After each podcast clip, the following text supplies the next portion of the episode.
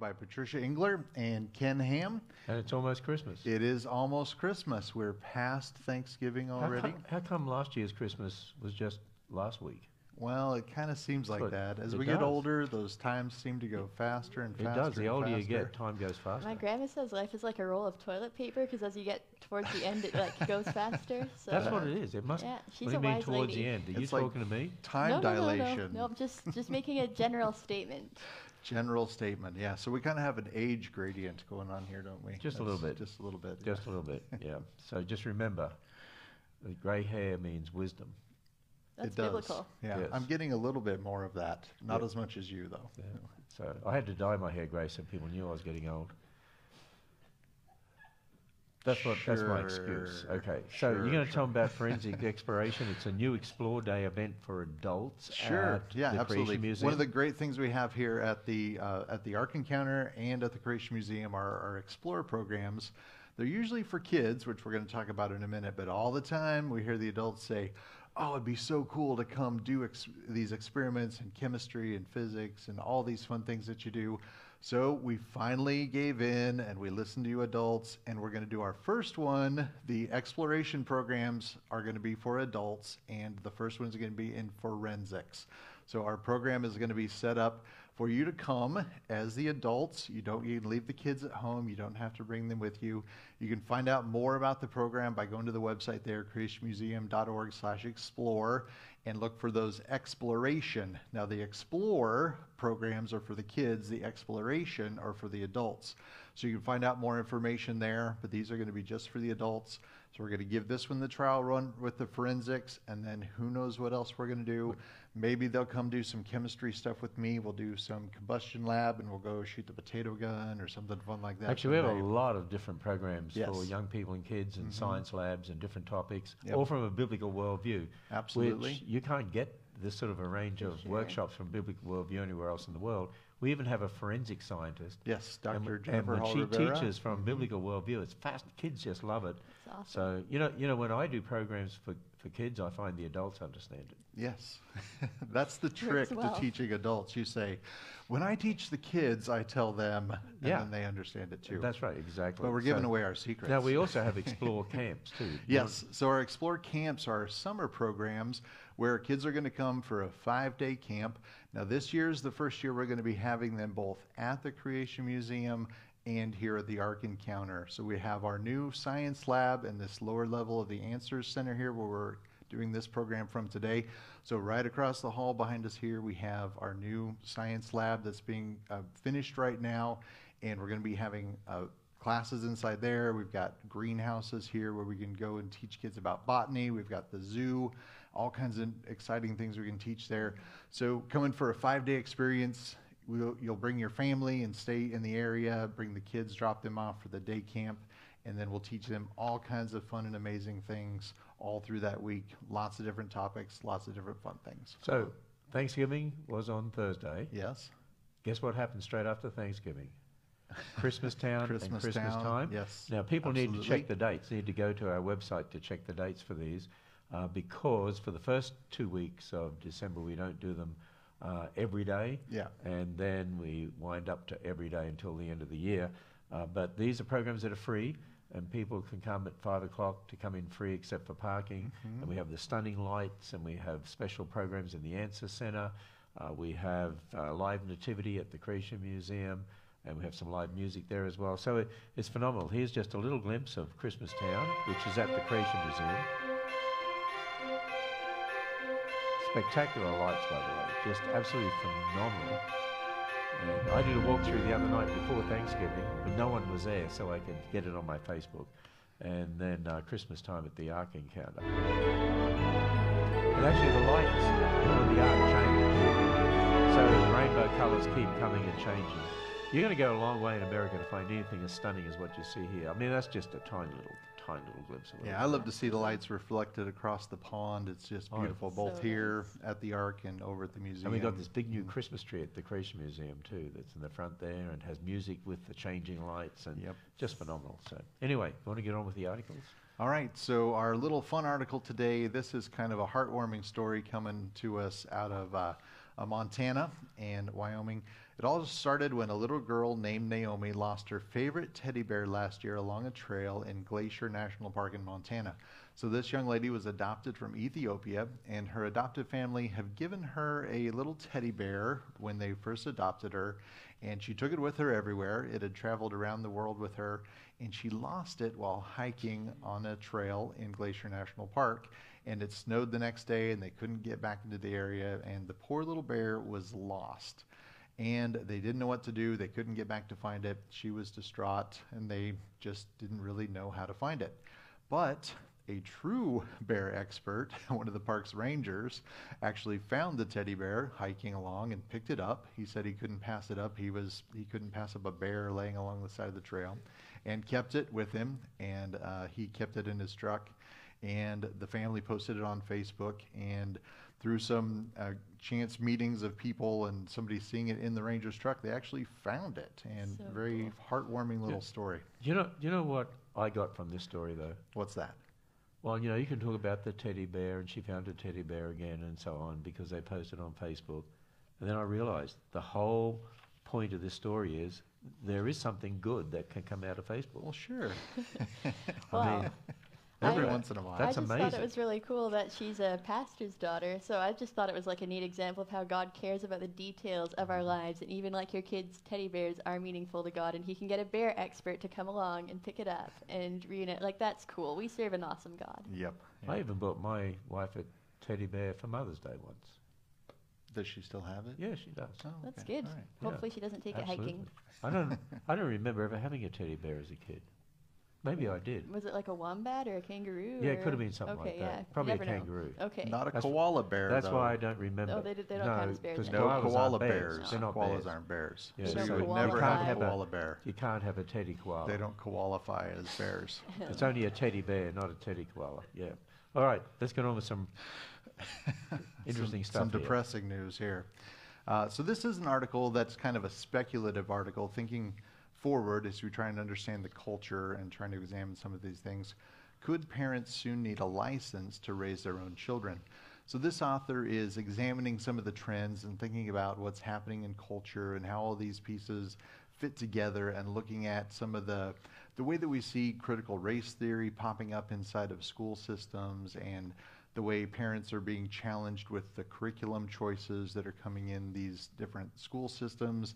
And uh, something I would even add here how religious people are being viewed as extremists in many, in many ways. And asking the question is there coming a day when our culture would actually demand, much like a foster parent has to go through kind of a licensing process? To be allowed to care for children. Could that happen for biological parents in our culture? You know, people would say, "Wait a minute, that's that's extreme. That can't happen now." But remember, you know, with, with things like the Equality Act they're trying to pass in America have been passed in other countries, and they said, "Oh no, this is just for equality, and it's not going to be used against Christians," and they have general wording in there, and and now it is in various countries. We're going to actually deal with one here as we go on here. And if you think about what's happening, they, they actually have a paragraph here. What's happening in, in the public schools, for instance, it says uh, we see schools hiding health information from parents. Uh, we see legislation that allows minors to be taken in for abortions without parental knowledge or consent. Schools are hiding from parents their child's claim to be transgender. Uh, judges have even stripped custody from parents who don't want the minor child, uh, their minor child, to take cross-sex hormones. So you can see it all being set up in that way that really we, we live in a time when the government thinks they own the kids, that they're not owned by the parents. That's well, yeah, it's super strategic. If you want to disciple the next generation to make the future however you want it, you have to target the, t- the kids for You sure. know who said so- that? Hitler. He said, "He who own, owns the youth owns the future." And Marx as well. That's like he was uh, all about the abolition of the family. Because I actually just have a, a video that just came out, I think last week on Answers TV, that kind of looks at this issue about how if you want to change a culture, you start with the youth. So we need to be doing everything we can to uphold and protect families. So And you think about all the issues that are happening in a culture today. It's an attack on the family. I mean, the family is the first and most fundamental of all human institutions, which God ordained in Scripture, and it's the unit God uses to to transmit that spiritual legacy from one generation to the next and impact the world for the Lord Jesus Christ. And the devil knows if you can destroy that and destroy the family, then uh, you capture the coming generations. Absolutely. Yep. So it was interesting. Like it is a speculative article, but it brought to mind uh, for me. There's a proverb. I think it's 22:3 that says that the prudent foresees evil and hides himself, but the simple go on and suffer for it. So if we see these trends happening, we need to start thinking ahead. Okay, biblically, how are we going to prepare? How are we going to stay founded on God's word? Um, how are we going to resolve, like Daniel did ahead of time? He purposed in his heart that he wasn't going to give in to the king's delicacies and eat that peer pressure, or eat those foods and give in to that peer pressure. So we need to also resolve in our hearts that we're going to stay grounded on God's word and protect the family and uphold those values that are biblical and stand for truth, so that when this type of thing happens, we will already have in mind what we're going to do about it, standing with Jesus. And, and you've done a lot of study on this, uh, Patricia, but uh, you mentioned before how Marx, Karl Marx, was against the family, wanted to destroy the family. Isn't critical race theory, doesn't that come out of Marxism? There was a quote that was uh, in, I think maybe one of the articles we're going to get to a little later, and if you actually look at some of the things Marx said, it, it sounds very, very similar. To, Yeah. to critical race theory, Yes. yeah. And Well- so, as as parents and as grandparents and as elders of churches and as those who are leading all of these institutions that God has put in place, it's our responsibility to be training children up in that godly heritage and that godly legacy, and making sure we understand those things from that biblical perspective. And we have a lot of awesome resources for that, like the Bible curriculum and Yeah. all sorts of critical thinking and apologetics curriculum. So we're, we're here for you to help. Yeah, Answers Bible Curriculum is our four-year Sunday school program. That's apologetics, biblical Mhm. authority, chronological, teaches doctrine, Christian worldview. Most Sunday school material out there is shallow fluff and stuff, you know, and uh, we have real meaty material. Yeah. And then we just released our first Homeschool uh, version year of of the that. homeschool Mhm. version of that, uh, to, so that we can raise up generations who have the right foundation and know what they believe and why, and equipped with answers. Absolutely. All right, this one hits close to home. Ministry that built life size Noah's Ark will rebuild the Tower of Babel to glorify God and combat racism. What ministry might they be talking Sounds about? really cool. Whatever it Sounds is. really close to home. well, Like, it's, it's interesting because we sent out a press release recently saying we are going to look at the possibility of the next big exhibit here at the Ark Encounter, right Mhm. beside the Answer Center. We're in the Answer Center here, yes. but right beside the Answer Center on the other side, uh, you know, as I'm facing you guys, the Ark is to the left, Yep. right, and the, the to re- to rebuild a replica of the Tower of Babel over here to the right, and actually it would be you'd have the tower, it'll be unfinished by the way. So when people say, "When do you hope to finish this?" It never will be. uh, so it'll it'll be unfinished, but it'll have a big building behind it, and the idea is to have a ride. We've actually been talking to all the engineers who do these rides for Universal and Disney and other places around the world, and you would stop at various places, like this people ride, and you would be taught various aspects of the history from the Bible about the dispersion of people, you know, from Ham, Shem, and Japheth, and the nations, and so on. But here's the interesting thing, Roger, uh, and that is, you know, when we announced we're going to build the ark, we had even Christians saying you shouldn't do that because that was all those people were evil and they were judged I by. was following by a lot of those things on social media, on Twitter, and yeah, looking at some of the interesting comments. But the goal is not to do what those people did. Our goal, just like if we think about the ark, the ark was not built. the The account of the ark is a as an account of judgment. We didn't build it for that for that reason. We build it to demonstrate the authenticity of those biblical accounts. And we're trying to do the same thing here. And the goal is to really help teach people about the origin of people groups, of the ethnicities, of how God brought all these people together after they were all together after the flood in defiance of God, and God scattered them out. And that's the result of all, or what we see as the result of all these different ethnic groups all over the world. But all and one they're race. different, different people groups, not races. Yes. Exactly. And to teach against racism, Yeah. Yes. uh, we not see our culture right now even teaching racism. Yeah, That's so the goal happening. is to be teaching those things. Our goal is not to build another tower to exalt ourselves. That was the goal of those people, and that's what they were Well, well, judged okay, for. here's what I don't understand. Try and explain this to me, right? so we've had probably more people, uh, particularly from the church, when we announced this, uh, say to us, "You should not be building the Tower of Babel. That that it was evil." But the tower itself wasn't evil, wasn't it? The people's hearts. It was the hearts, and God Yeah. was judging the motives of the hearts of the people. The tower itself is a building. And we're, we're building this building with the goal to help teach people this, this very important idea. Just as we were all created in Adam, we all inherit Adam's sin, we're all descendants of Adam, down through Noah, down through all of those people descended through Noah. All of the people on earth are through that line of Noah. We all come out through these different people groups. We're all one race. All of that leads us to the fact that we've all sinned in Adam and leads us to, as Paul describes it, we're all one blood. We see that in the book of Acts in his description there in Acts 17:26. And as a result of that, we all need one Savior.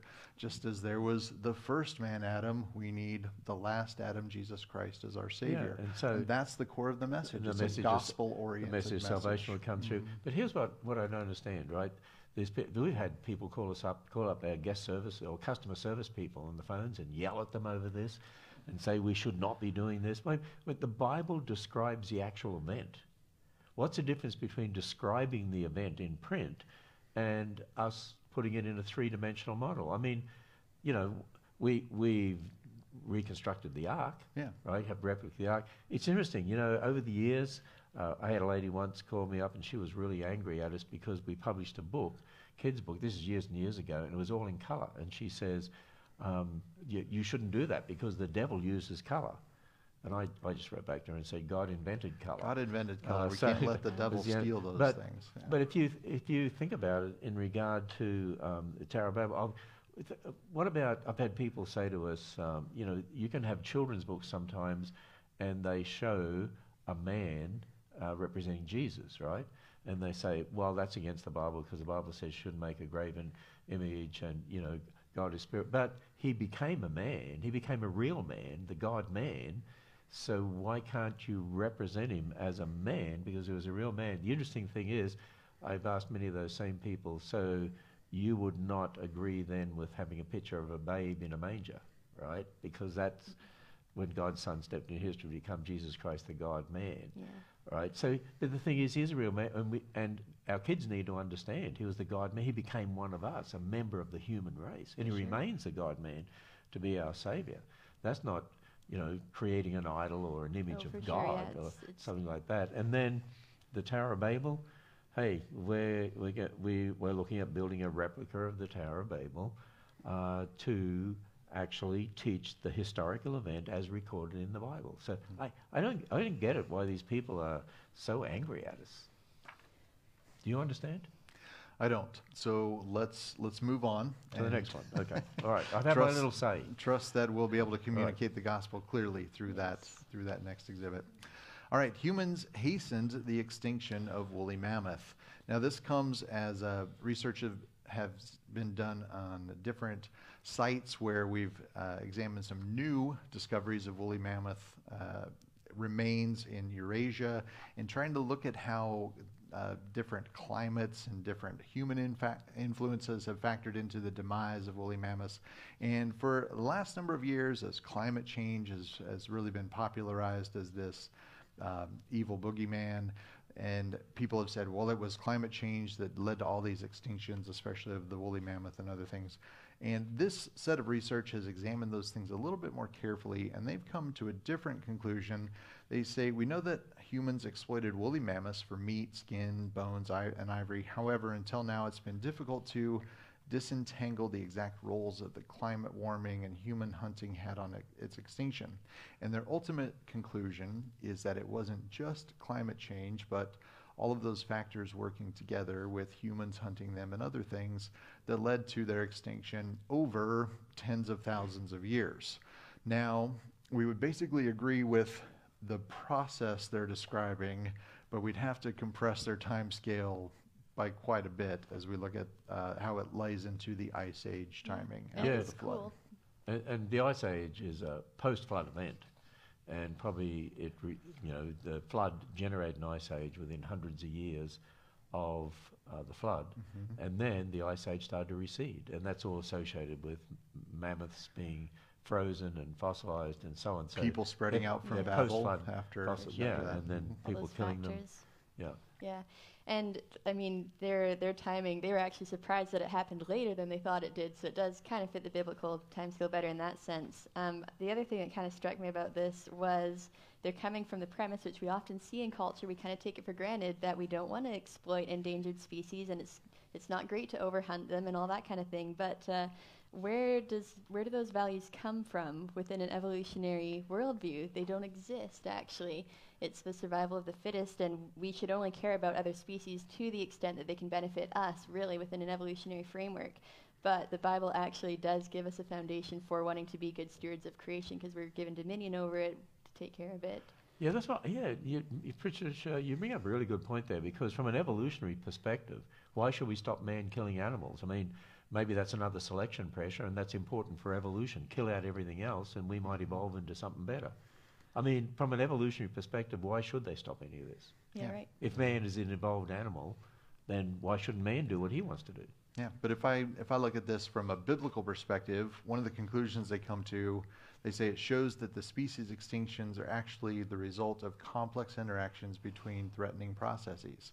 And that's exactly what I'd expect because God's creation involves many intricate interactions between all kinds of different factors, including the climate and time and, and all these different um, interactions between species and their environments and humans. And so that is what we would expect. And we wouldn't expect some simple answer because God's creation is amazingly complex. And it is complex, yeah. And This one takes us down uh, the trail of human history from the evolutionary perspective. Try, try, and try again. Why did modern humans take so long to settle in Europe? Now, this is based on that evolutionary model of out of Africa. So, humans migrated out of Africa, and then different groups developed and settled in different places over time. Uh, let, let me stop you there for a moment, okay? So, from a biblical perspective, the ark didn't land in Africa. Absolutely not. No, in It the mountains in of the Middle East. in the Middle East. Yeah. So, civilization began in the Middle East after Yes. the flood. hmm So, they, they're trying to explain human civilization in Europe coming out of Africa because of evolution. So they've got the wrong starting point. Wrong right the so I might as well throw the whole article away. What's well, the okay, point of- let's just move on then. What's the point of reading it? Well, we're trying to we're trying to frame these things and understand how they're thinking, look at their wrong thinking, and, and how we can understand this from the biblical perspective. So what these what these authors are doing is looking at the group they call Neanderthals. Uh, I assume they didn't spell this out in the article, but I assume they look at this as the, a distinct species, Homo neanderthalensis, as opposed to Homo sapiens. And they're saying modern humans, Homo sapiens, weren't in Europe until um, ap- after the Neanderthals are basically extinct. There's some intermixing and interbreeding in those populations, but it was much much later than they expected, and they're trying to find all these details and figure out how all these pieces fit together to understand this history of human evolution and how the, the pieces They're fit saying together. that humans came, as, as they evolved, came out of Africa and they evolved different species. yes, From biblical perspective, we're saying as they came off the ark and increased in number, and then the Tower of Babel and moved away from each other, uh, that certain isolated groups uh, of humans, some of them might might have become Neanderthals, hey, you know what? right, and If died we out over built time. a Tower of Babel exhibit, maybe we could explain all We could this explain stuff all that. and help people understand And this then from they a wouldn't get biblical confused perspective, by and they wouldn't articles get like this. confused by the evolutionary Yeah, perspective. exactly. So this this perspective um, mixes the idea of of how humans are these different species over time. Yeah, yeah, and it is like interesting how when you start with the right foundation, the biblical one, it makes sense of a lot of the things that we do see about these ancient people groups. For instance, they are people. Um, we see all the, the human characteristics of Neanderthals, and we don't try to we don't get lost in these evolutionary assumptions, trying to make them something that they're not, some sort of subhuman species. I think I s- told the story a few weeks ago how when I was in university, I had a professor trying to say that Neanderthals were different species from humans. So I kind of put up my hand because you know you can't challenge directly, but it helps to get people thinking sometimes. So I was like, so if you killed a Neanderthal, would that be murder? Should he be charged with that? And he stopped and he's like, yeah, I guess I guess you should be because he was willing to concede that they were ethically humans. Humans. And I mean, you can see even like in the end of this article, they talk about um, the interbreeding. So that shows you that it is the same kind. A lot of us, like here, would have some Neanderthal DNA in us. So How many times did you put pressure on your professors like oh, that? it, it, dep- it depended on the class. so, So- more than once.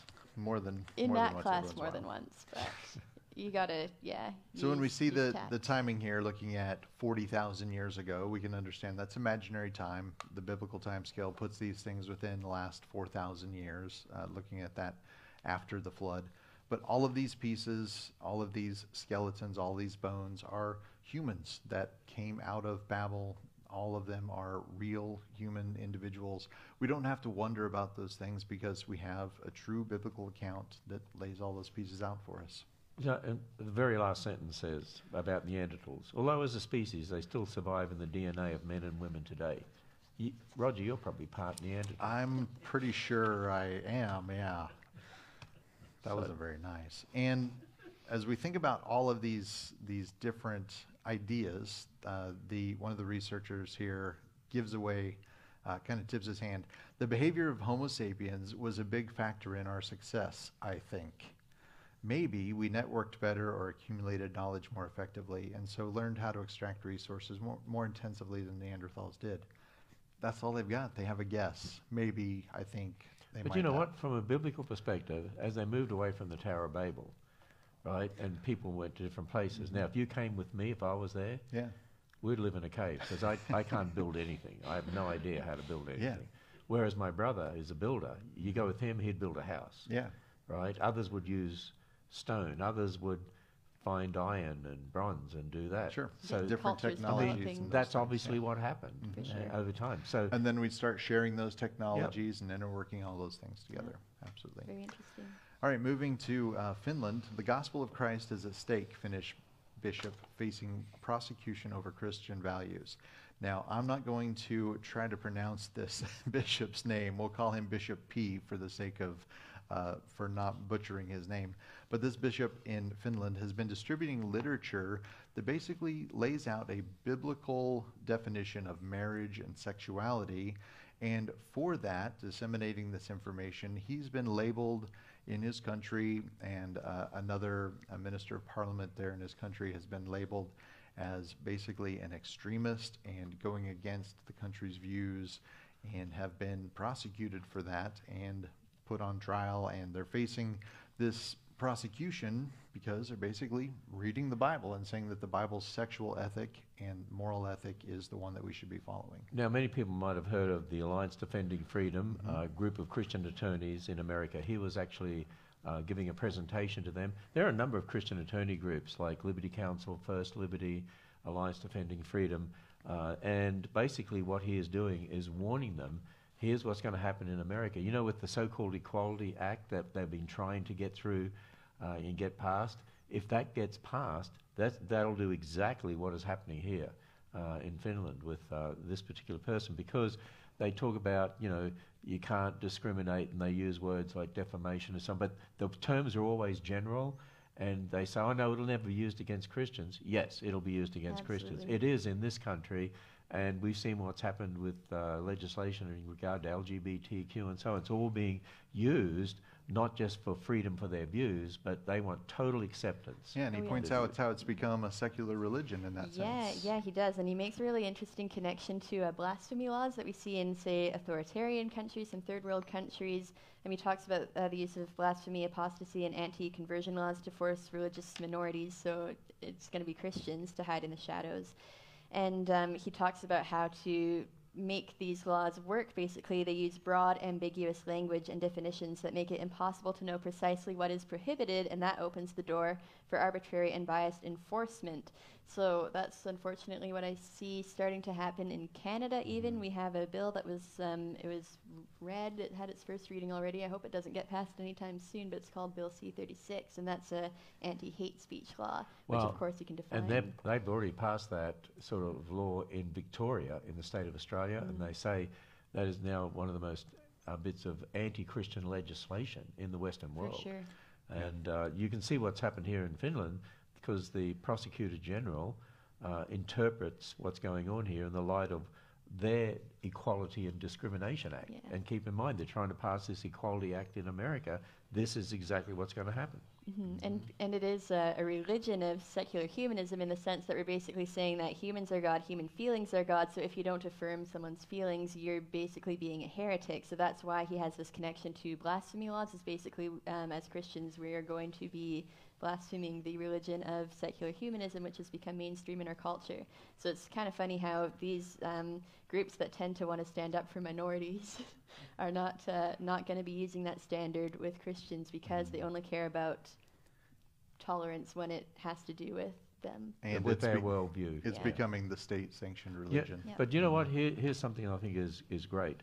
Uh, this particular pastor uh, vowed that despite the legal headwinds and consequences he may face, he may face, he would, quotes, this is what he said, hold on to this truth and publicly teach it no matter what the cost is, not because we want to wage a cultural war in society, but to call people to repentance and through faith in Christ receive forgiveness of sins and eternal life.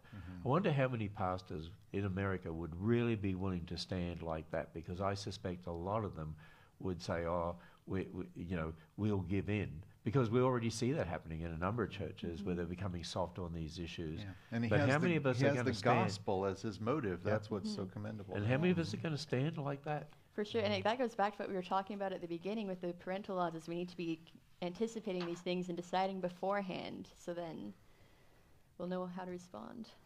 All right, let's try to get through one more article here as we as we wrap things up. Overlooked DNA may be what separates humans from other primates, the study shows. So you may have heard of the term junk DNA. So as we examine DNA, uh, many scientists determined that most of the DNA that, that we have in our bodies is junk. And Ninety-eight percent of it. two or three say. percent of it is really coding for proteins that make up our body. So the rest of it is just junk DNA. We don't need it. It's kind of evolutionary leftovers. That's how I was trained when I was taught those things in college. And it's become known more and more over the over the decades that that's not the case, and that junk DNA is absolutely essential. And as these uh, these scientists compared the stem cells that form brain tissues in humans and in other primates, they compared those things. They found that the junk DNA is actually another layer of information that's telling those cells how to form the brain tissue that's very distinct in humans and things like chimpanzees and, and apes and uh, gorillas and orangutans and those other things. And so they're very, uh, very important factors there inside of that. From their naturalistic viewpoint, they say, I believe that the brain is the key to understanding what it is that makes humans human. But from a biblical perspective, we know there's something else that makes us human. Yeah, we're made in the image of God, Mm-hmm. and there's an immaterial aspect that we can't understand, right? Our Mhm. soul uh, that will live forever. Yeah. And I mean, God breathed into man uh, to become a living being. He didn't do that with the animals. He and even if we can bring forth the distinguish these things physically, that doesn't mean that that's the defining factor between us. You know, there's Yeah. one other thing too. It shows you how evolution, a wrong belief, can cause you to do bad research. Yes. Had you believed that God created us, therefore there must be some design and function here, you might have looked for it and found, wow, look at this, instead of saying, oh, we evolved, this is all just junk left over. For you know, sure. so th- that kind of explains well why was it overlooked when it says you know overlooked DNA? Why? It's because they started with the wrong foundation. So if you want to get the right answers, you have to use the right assumptions, and to use the right assumptions, you have to begin with the right with the right starting point. Mhm. All right. Well, thank you for joining us for News, and we hope to see you again on Wednesday. God bless.